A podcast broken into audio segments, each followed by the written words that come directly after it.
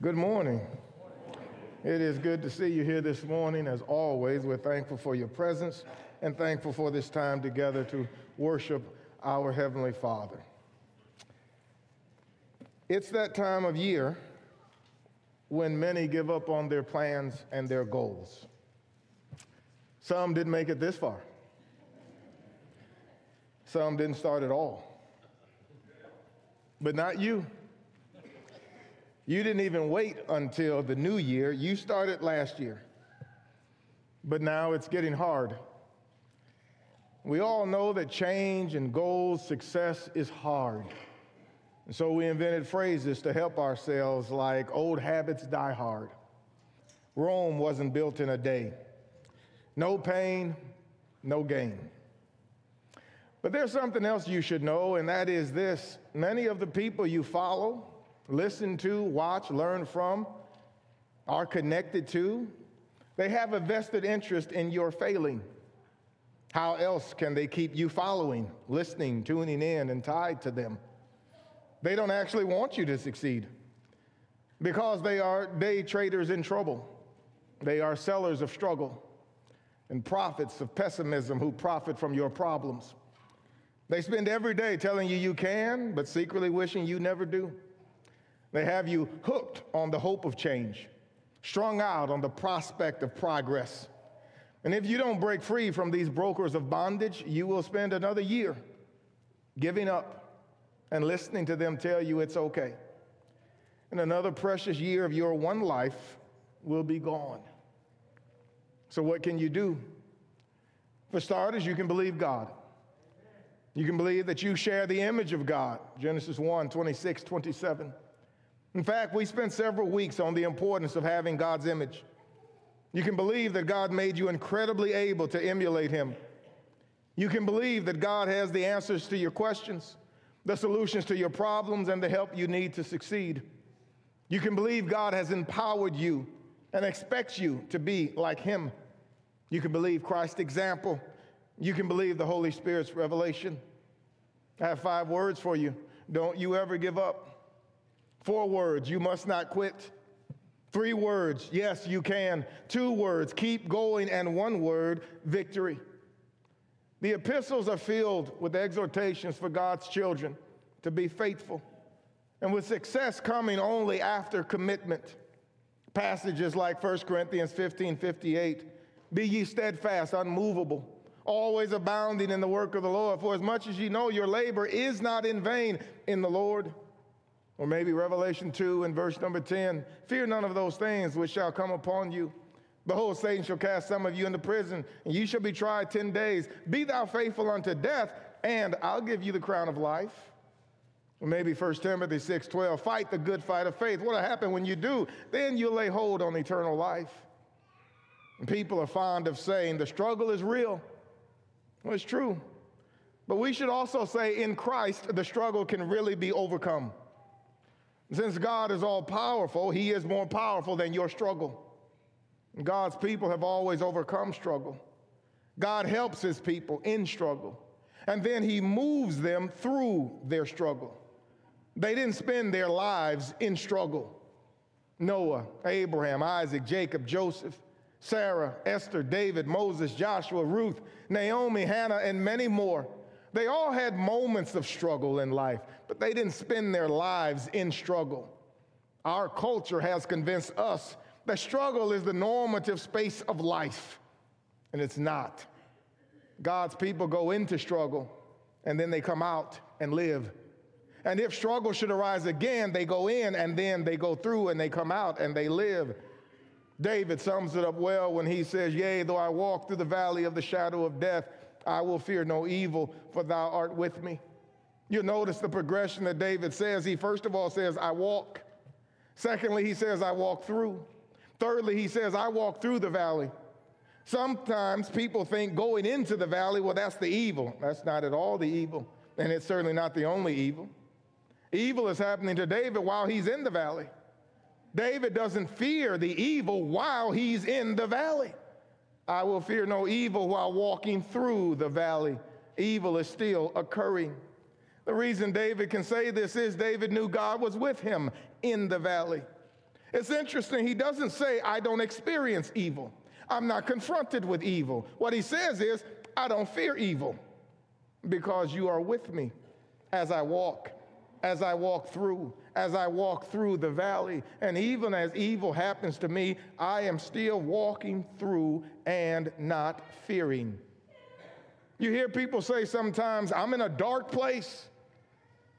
David is in the valley, but it's not dark because the God who walks with him through the valley is light. This is why the valley has a shadow. God lights his path and directs his steps through and out of the valley. Chances are really good that what you are afraid of is merely a shadow. And unfortunately, you've gifted it more power than God. The lives of the faithful demonstrate overcoming. Jacob went through the valley with Esau and Laban. Joseph went through the valley with his brothers, Miss Potiphar, the butler and baker. David went through the valley with King Saul. The faithful saints have gone through the valley, Hebrews chapter 11 and verse 32. The Bible says, And what more shall I say? For time would fail me to do what? Tell you about all the people who've gone through the valley. I don't have enough space to tell you about all the overcomers. Time would fail me to tell you of Gideon and Barak, Samson and Jephthah, of David and Samuel and the prophets who through faith conquered kingdoms, enforced justice, obtained promises, stopped the mouths of lions, quenched the power of fire, escaped the edge of the sword, were made strong out of weakness, became mighty in war, and put armies to flight.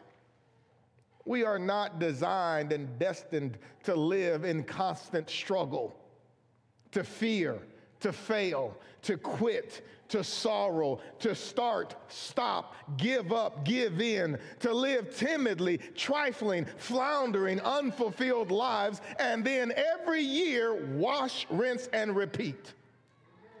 In Christ, we're designed and destined to overcome, triumph, to grow, transform, become, and be like Jesus. To live the abundant, righteous, whole, healthy, complete spiritual life. To live victoriously in Christ. In fact, Scripture would say, in Christ we are more than conquerors. Jesus said, In the world you will have tribulation, but be of good cheer. I've overcome the world. Christ also said, The thief comes only to steal and to kill and to destroy. I am come that they might have life and that they might have it more abundantly. Overcoming and victory applies to our souls. Physical goals are achieved through spiritual commitment. In the scripture, the saints were facing spiritual issues, struggles, persecution, false teaching, threatening their faith. Peter, Jude, Paul, John, all wrote about it. This morning, if you have your Bibles, turn to the book of Jude and let's study a few passages out of it and see what Jude says. In verse number three, Jude writes that they should earnestly contend for the faith. He then talks about false teachers and how they had crept in unawares and are threatening the faith of God's people. He then says at the end of the book, that the saints need to help their brothers and sisters. Our subject this morning is what he says in verses 17 to 21. What is the key? How can you do it? How can I stay committed? How can I be faithful? That's what it is, and that's what it takes. Likely and hopefully, you did set some goals.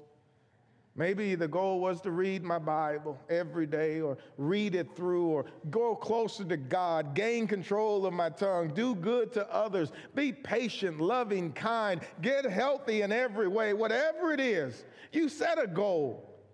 Chances are real good you know and you set it because it's good for you. You knew that by doing that, you'd be better as a result of it. You also knew it would be difficult. And now you're probably facing some of those difficulties, some of that crisis. What do you need to do to succeed? You need to stay committed. Now, I should tell you again your gurus of give up, your circle of sadness, your friendship of failure, your cheerleaders of challenge are all ready for you to quit. They're ready for you to pack it in. They're ready for you to stop, fold up your tent, and just quit. And that's so that they can do their job of continually coddling and comforting you in quitting again, in hopes that they can string you along another year with empty promises and sad, sordid, sorry stories of why it's okay to quit, and then offer you more poor, pitiful promises and products for how to succeed. All done with a smile and a small request for you to like, share, and subscribe and turn on notifications so you can stay up to date when I drop new videos. Oh, yeah, and if you don't mind, please share your comments to help the community. Not this time. Not this time. Hopefully, you reach for something big this year. Hopefully, you said, I can do amazing things with the help of the amazing I am.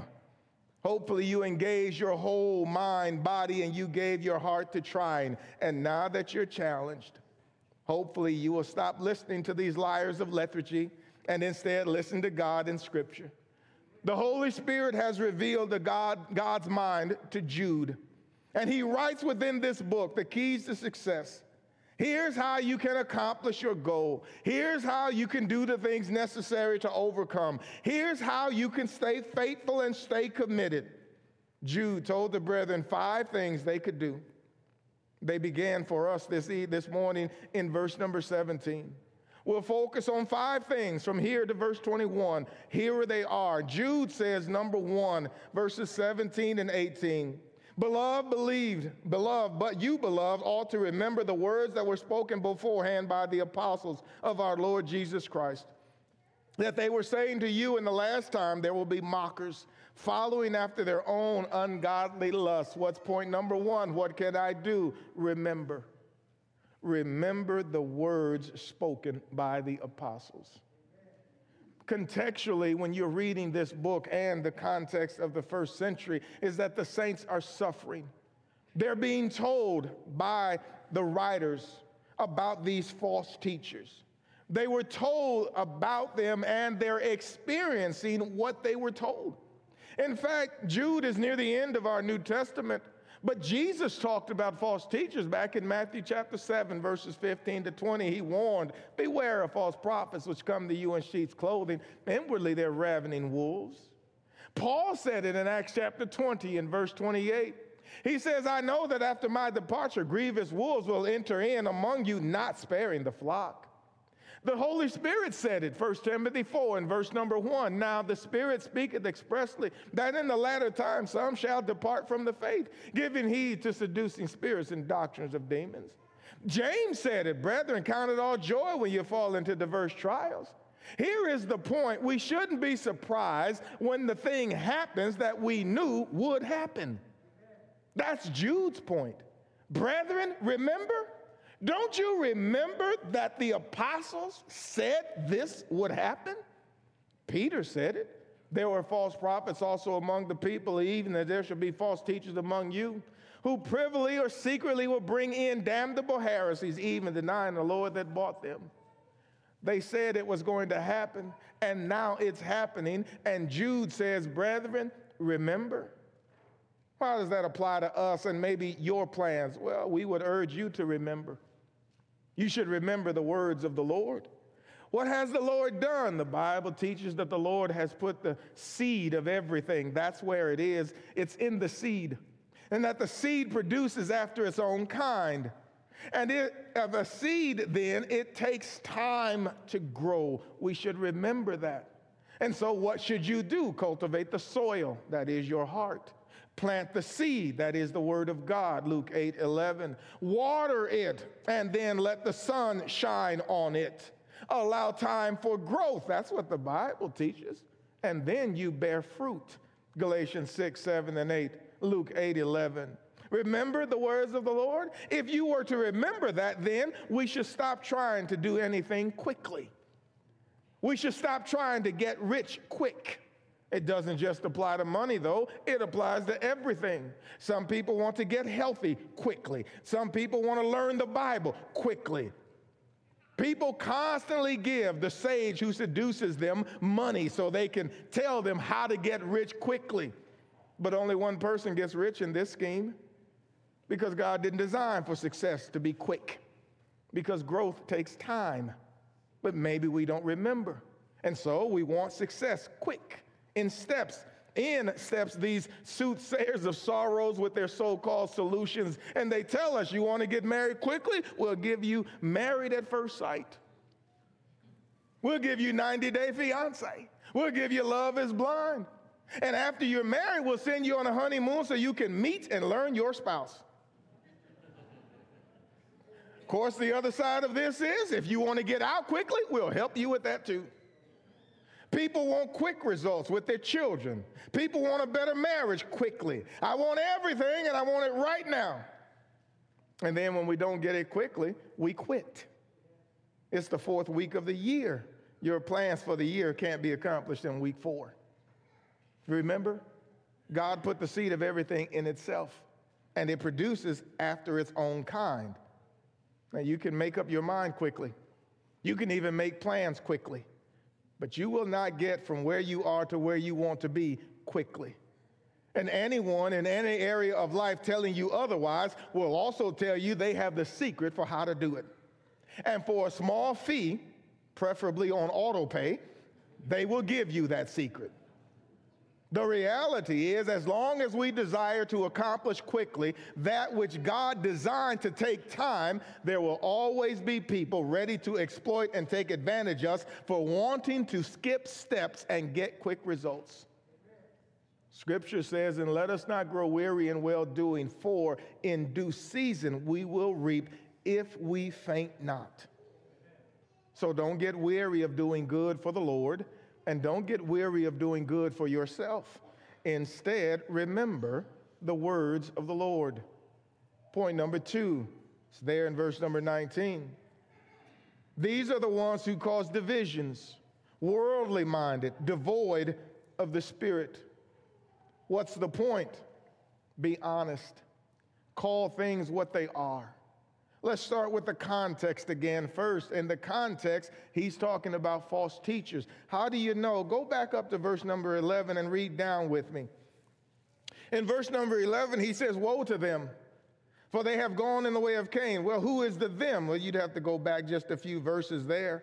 But he's already talked about angels. He's talked about those in Sodom and Gomorrah. And he talked about those who, uh, verse number seven and eight, dreamers and so forth. And he's talking about these false teachers.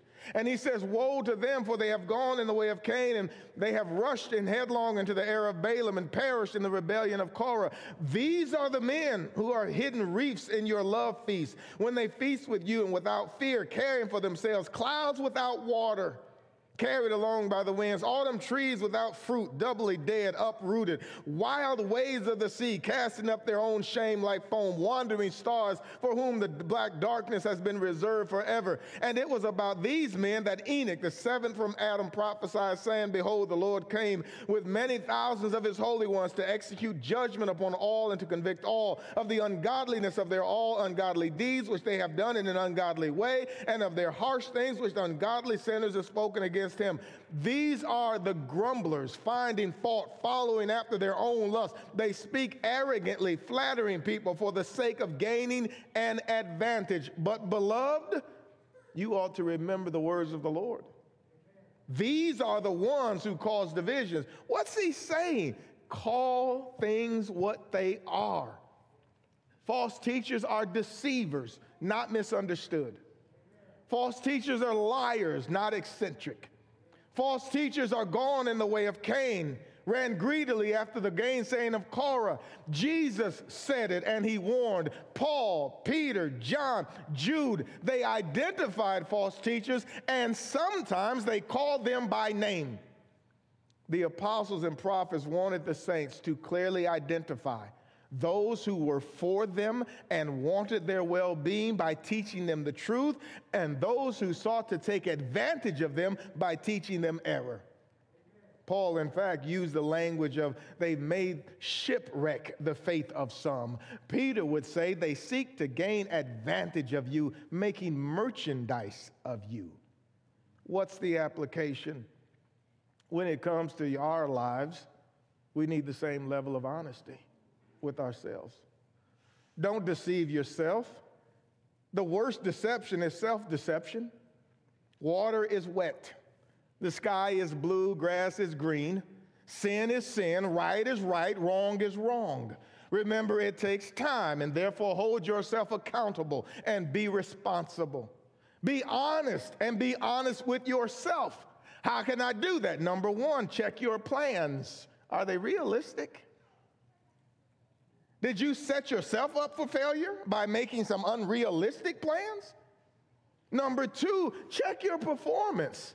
Are you doing what you said you would do? An amazing thing happens. Some people quit something they hadn't even started. They had it in their mind, but they never started it. And then they quit it. It's no longer in their mind. Wait a minute. You didn't even start. I quit. You quit what? Oh, you're going to even quit thinking about change. Check your progress. You can't finish what you don't start. It's January 21st. Are you going? Check your progress, check your persistence. Are you constant? I mean, are you at it? Or are you just hit and miss? Check your progress. Have you made progress? Have you started, or are you still just talking about it while crediting yourself with doing it? Call it what it is, physically and spiritually. No goals have ever been accomplished because someone just wanted it really badly. Success comes in cans, not cants, and goals are met by doing, not desire. Being honest and accountable will help you stay committed. Point number three, verse number 20. But, beloved, building yourselves up on your most holy faith this is not just good self talk, building yourself up. Although, in another context and in other passages, that would be exactly the thing to do. By all means, say good things to you, but this is not that. The saints were responsible for their own faith, and the apostles and prophets wanted them to know that. The apostles and prophets were never responsible for the faith of other people. What they were responsible for the ministry that God called them and so they were to preach the word and be instant in season and out of season. They were to write it by inspiration. They were to live it. And they were to serve. Well, that's absolutely true, but they were never responsible for somebody else's faith. Faith is powerful, faith is personal, and faith protects. What it does is it protects you from these false teachers. Jude has just discussed false teachers from verse 4 down to verse 16. What would it be and what would it take then to endure their influence, to resist their error? What would do that? Faith. It would protect them from false teachers. And what does Jude say? Build yourself up in your most holy faith. Two things stand out about that phrase. Number one, the power to build up is in you. Number two, the possession to be built is yours. Build yourself up. To build up in spiritual advancement. Go back to verse number one or point number one. It takes time.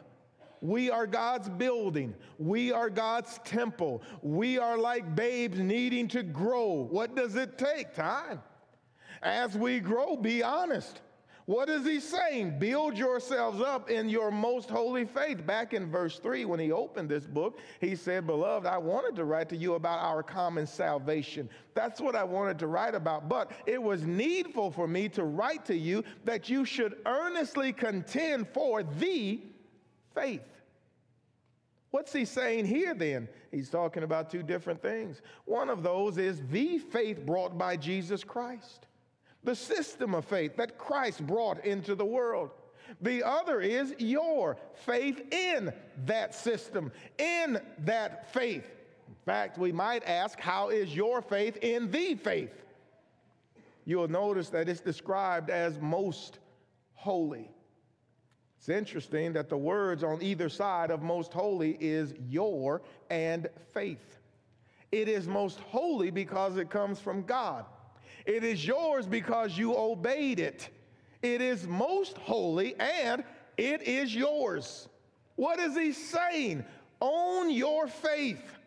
Build your faith. Is Christ Jesus the divine Son of God or isn't he? Is that where your faith is? Did Jesus die for the sins of the world? Is that where your faith is? Did Christ rise from the dead? Does he reign and rule over the kingdom and thus the whole world? Does he have all authority in heaven and in earth and he doesn't have it over your life? Is he King of kings and Lord of lords? Is he the Alpha and the Omega, the Savior of the world, the Judge of all the earth? Where is your faith in the faith? Is the gospel his power to save? Or can somebody get to the Father in another way? You can't live for Christ without Christ living in you. For the Christian, life is about Christ. We live for him. It's for Christ. It's through Christ. It's after Christ. It's because of Christ. As Paul said, Christ is our life. Jesus may have said it best when he said, I am the vine, you are the branches. He who abides in me and I in him, he bears much fruit. For without me, apart from me, you can do nothing. Question Are you building up yourself in your most holy faith? Folks follow everyone but Jesus. Makes you wonder if Jesus had a Facebook page, would you friend him? If Jesus had an Instagram, TikTok, and X page, would you follow him? If Jesus had a YouTube channel, would you subscribe and turn on notifications?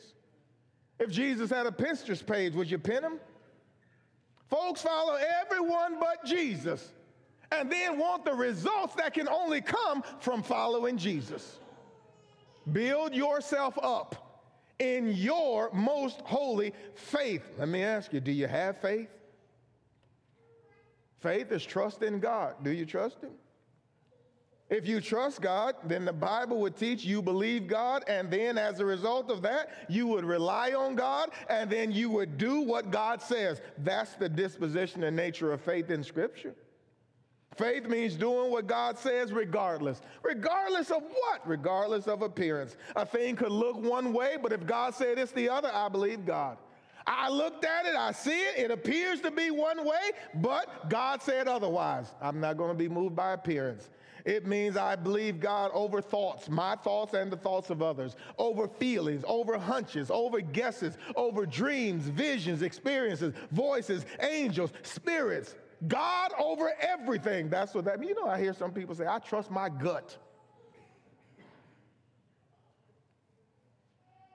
Wouldn't you rather trust God? Faith is the victory that overcomes the world, not your gut. Faith is the victory that overcomes the world, not your guesses. Faith is the victory that overcomes the world, not hunches, not feelings, not visions. Faith. Where do you get faith? Faith comes by hearing, hearing by the word of God, Romans 10 17. And James says, when one has faith, he does what God says, James 2 14 to 26. And God says, without faith, it's impossible to please him, Hebrews 11 6. The question we must all ask ourselves is this Do I have faith? Do I have faith in Christ? Do we believe he is the Word made flesh, God with us, Savior of the world, giver, sustainer of life? Do we trust him? Every parent has this experience at some point in their lives, and it hits us all the same. At some point, your children look at you and they give you that look, and you know immediately what that look is. It goes something like this Parent says, Baby, do this. Son, do this. Here's what you need to do. Sweetie, daughter, here's what you need to do. Do this. Don't do that. No, this right here. They listen, they listen, they look, and then they go, eh,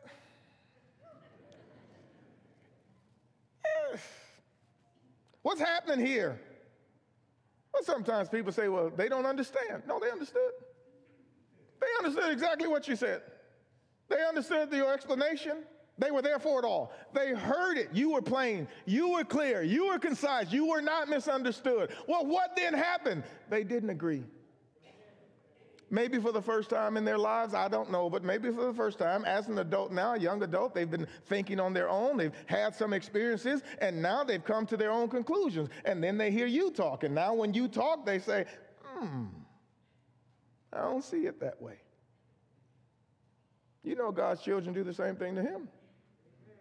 A little wild in life, little growth, little experience. God says something, and then God's children says, hmm. What are you saying? It's not that you've misunderstood, because God is very plain. God is very clear. You understood your Father. You just didn't agree. Do you trust God? You trust what He says is true? Here's what happens when you trust what God says is true you do what God says. And guess why you do it? You know it'll work. It's not close to working. It's not almost going to work. It's going to work. Why? Because God said it. Well, who's God? The one I trust knows everything, and therefore this can't fail. The one I know is everywhere, therefore he has already seen it. He's the beginning and the end. Therefore, he knows. And therefore, when he speaks, and if he said it and I believe him, I would do it. And guess how it's going to turn out? It's going to turn out exactly the way he said it will. Always does. Have your Bibles. Look at Luke chapter 5 real quickly with me and listen to see an example of it. In Luke chapter 5, we're going to get into a boat.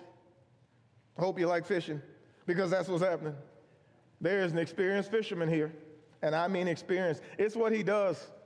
Day and night, he fishes. And on this occasion, when we meet him, he's been fishing.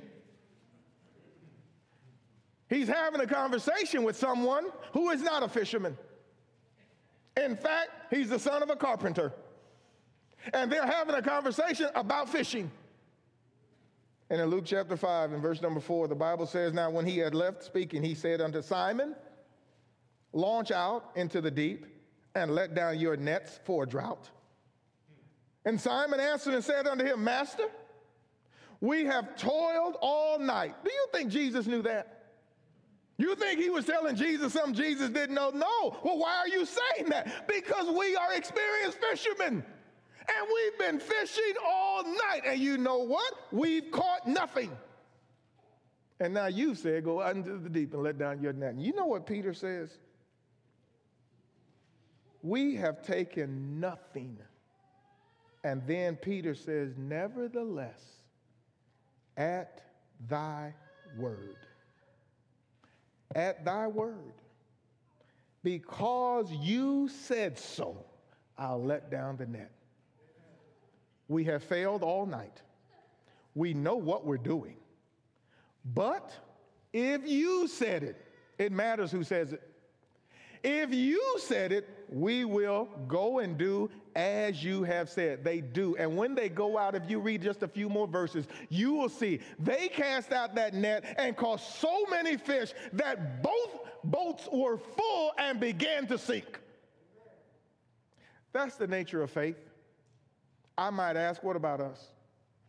If Christ said a kind word turns away wrath, why do we keep saying things that are unkind? If Christ said, don't return evil for evil, why do we keep returning evil for evil? If Christ said, husbands, love your wives, honor them, cherish them, dwell with them according to knowledge, well, why would I keep being unloving, dishonoring, and not cherishing? And living with a lack of knowledge. If Christ said, Wives, submit, obey, revere your husband, then why would I refuse to submit? Why would I disobey and why would I not reverence?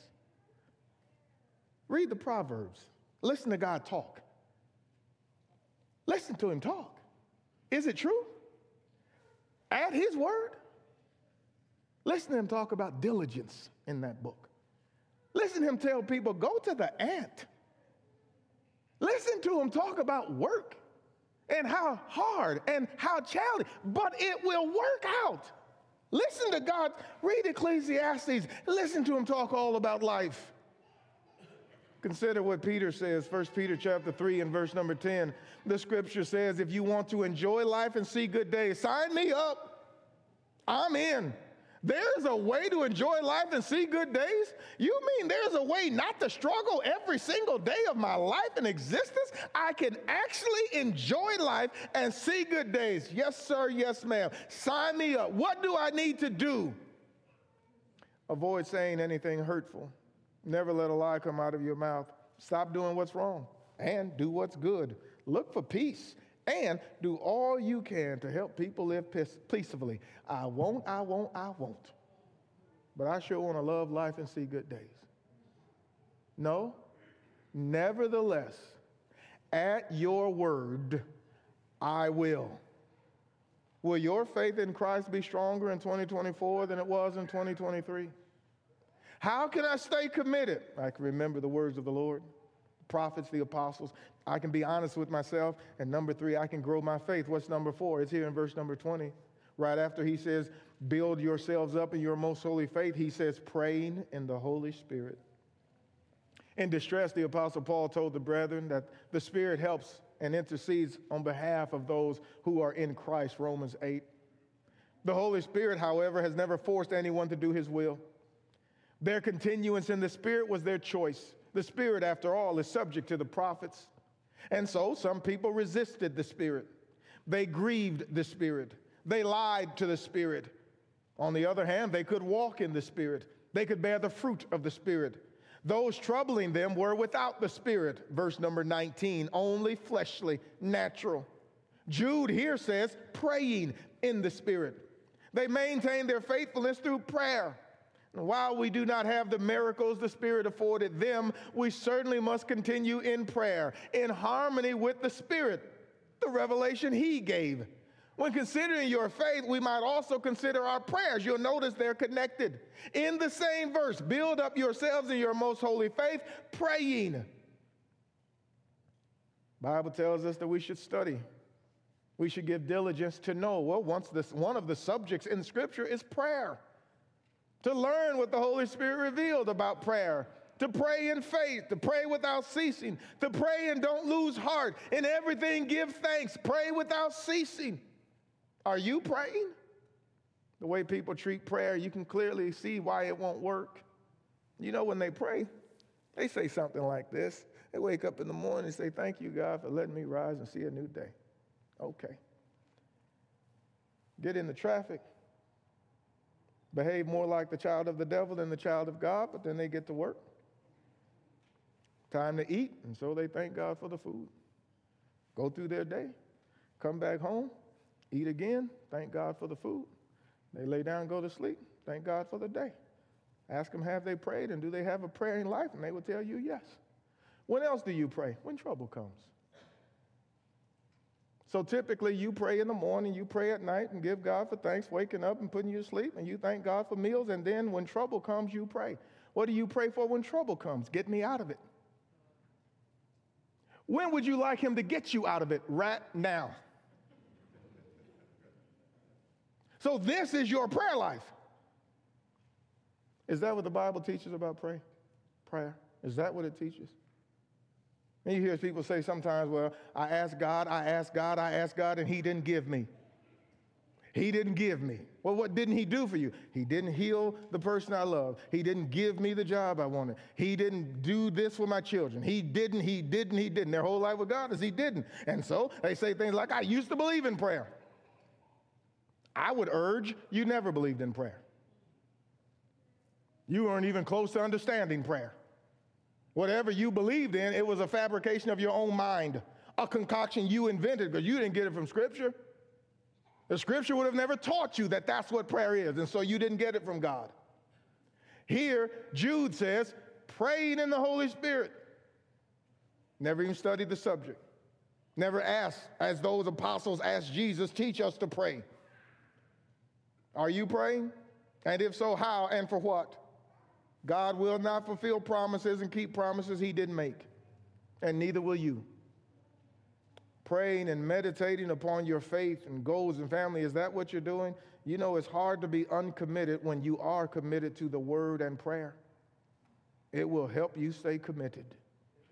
Number five, be on guard. That's what he says in verse 21. Keep yourselves in the love of God waiting anxiously for the mercy of our Lord Jesus Christ to eternal life. The word keep is the word guard. Earlier, he said, building up yourselves in your most holy faith. Now he says, keep yourselves, watch, guard, keep yourselves in the love of God. Again, the same two things are seen the power and the possession, they're both yours. Keep yourselves because you can, in the love of God because you must. They had God's love, and so do you. Their faith was in Christ, prayers in the Holy Spirit. They were God's children. They had His love. What's He saying? Keep loving God. Keep living in harmony with God. Keep following after God. They aren't doing a specific thing to get God to love them. That's not what He's saying. He already does. They don't even risk God not loving them. What they risk is their love for Him. They risk their walk with God, their communion with God. If they give in to the false teachers and join them, they walk away from God. Our relationship with God is not a one way street. Keep yourself in the love of God by continually walking faithfully, by continuing to love God. Not simply God loving you, but you loving Him. Do you love Him? How do I keep myself in the love of God? We might say, remember the words of the Lord. Be honest. Build yourself up in your most holy faith, praying always in the Holy Spirit, and then guard your love for God. Jesus said, If you love me, keep my commandments. Simon, do you love me? Then feed my sheep. Keep falling in love with him. That's a song we used to sing when I was growing up. I keep falling in love with him over and over and over and over again. How do you know if you love somebody? You talk about them. You ever seen and been to a new wedding of a fresh marriage? Fresh like flowers. Have you ever seen one? One of these new marriages? What do these two people do? Ooh, they talk about each other. Get them apart for five minutes, and who will they talk about? Oh, I just love him. I see you smiling like, oh yeah, I just love him. Uh, I see you, you know, when she came in, you, oh man, she's the most beautiful person in the whole wide world. That's what you do when you love people. You talk about them. You talk with them. I just love to hear him talk. He is so smart. He knows so much. He's 20, baby. He's 20. He doesn't know. He's so smart, Dad. He's so smart. He talked to others about him. You listen to him talk. You walk with him. You follow him. You learn of him. You reject anybody who would say something bad about him. You would never follow their counsel or believe them. You wouldn't treat them as common. That's what happens when you love somebody. Let me ask you, is that the way you love God? Don't you find it peculiar that people say, I just can't talk about God? You just love him so much you can't talk about it? Bible says keep yourself in the love of God. It also says of the Ephesians, they left their first love. How do you do that? Commitment, responsibility, accountability. Everybody, young and old, men and women, every member, every family member, in every area of life, keep yourself in the love of God. Keep yourself committed to the faith once for all delivered. Sometimes you sadly hear people leaving the church, leaving the Lord. Keep yourself committed to the faith once delivered. Keep yourself responsible for your most holy faith. Keep yourself accountable in prayer and to the love of God. Keep yourself then practically committed to your goals. No one else can.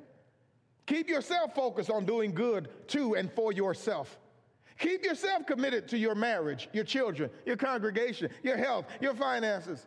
Keep yourself committed to your soul's maturation. Keep yourself committed to your soul's transformation. Keep yourself committed to things above what Christ sitteth at the right hand of God. Keep yourself in the love of God.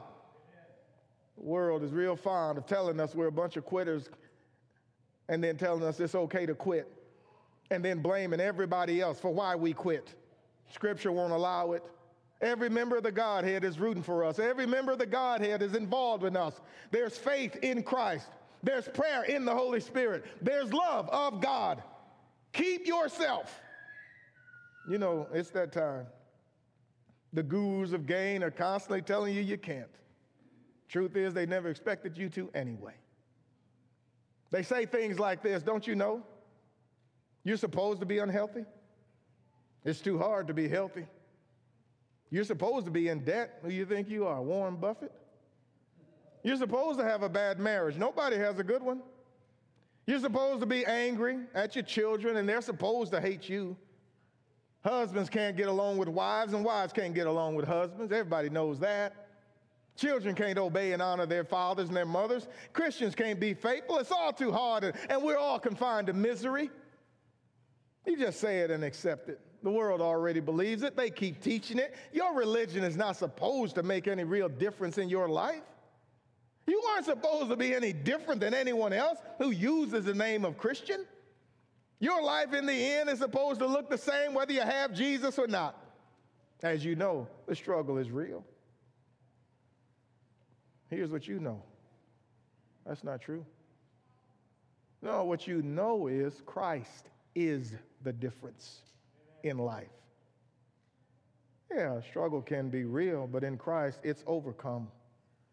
Friends, I submit to you now, at last, one time, join the challenge. Take it up and stay committed to God this time. Stay committed to your faith.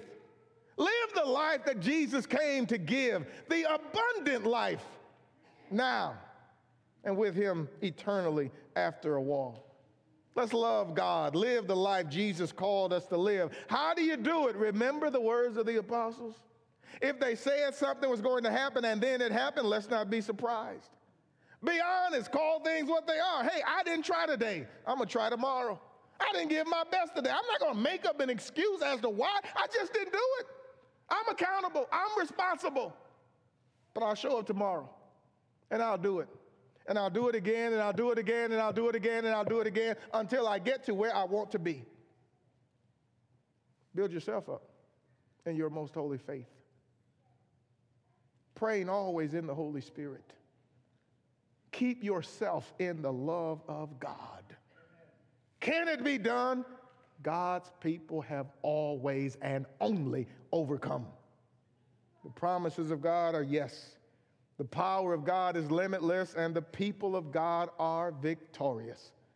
I beg you, brothers and sisters, stay committed to God and don't let the world turn you around and cause you to quit. Not this time, not this year, not this one. This time, I'm going to stay with God and I'm going to be what He said I can be, and I'm going to live what He said I can live. It might be the case that you're not a Christian this morning, if it is, and friends, you need Jesus.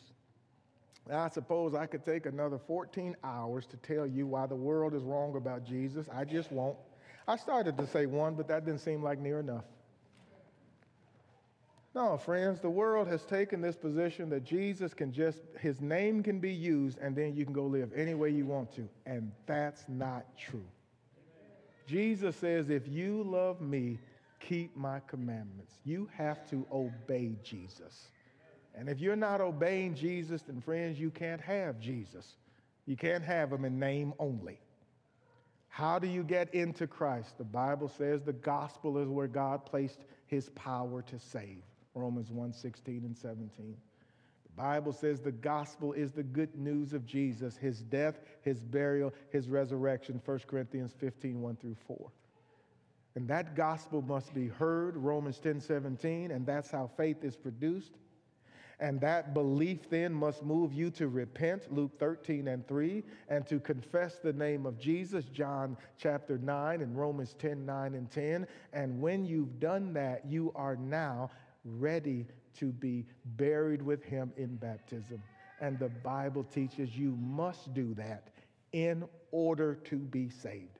I know there are people who will tell you all you have to do is believe and then you will be saved. The Bible does not teach that. As plainly as I can say it, it does not teach that. What the Bible teaches is you have to believe, repent, confess, and be immersed in water with Him buried with him in baptism, and arise and walk in newness of life. And it places salvation on this side of baptism, not on this side of belief. It doesn't do that. If you've never done and obeyed the gospel, we beg you to do so. But if you are his child, friends, brethren, we are not intended to live miserable, sorrowful lives and merely eke by in our existence. In Christ, we are more than conquerors, and because He has, we can. If we can help you this morning in any way, We invite, we encourage, the elders are available. Whatever we can do, we beg you, avail yourself of Christ this morning as we stand and as we sing.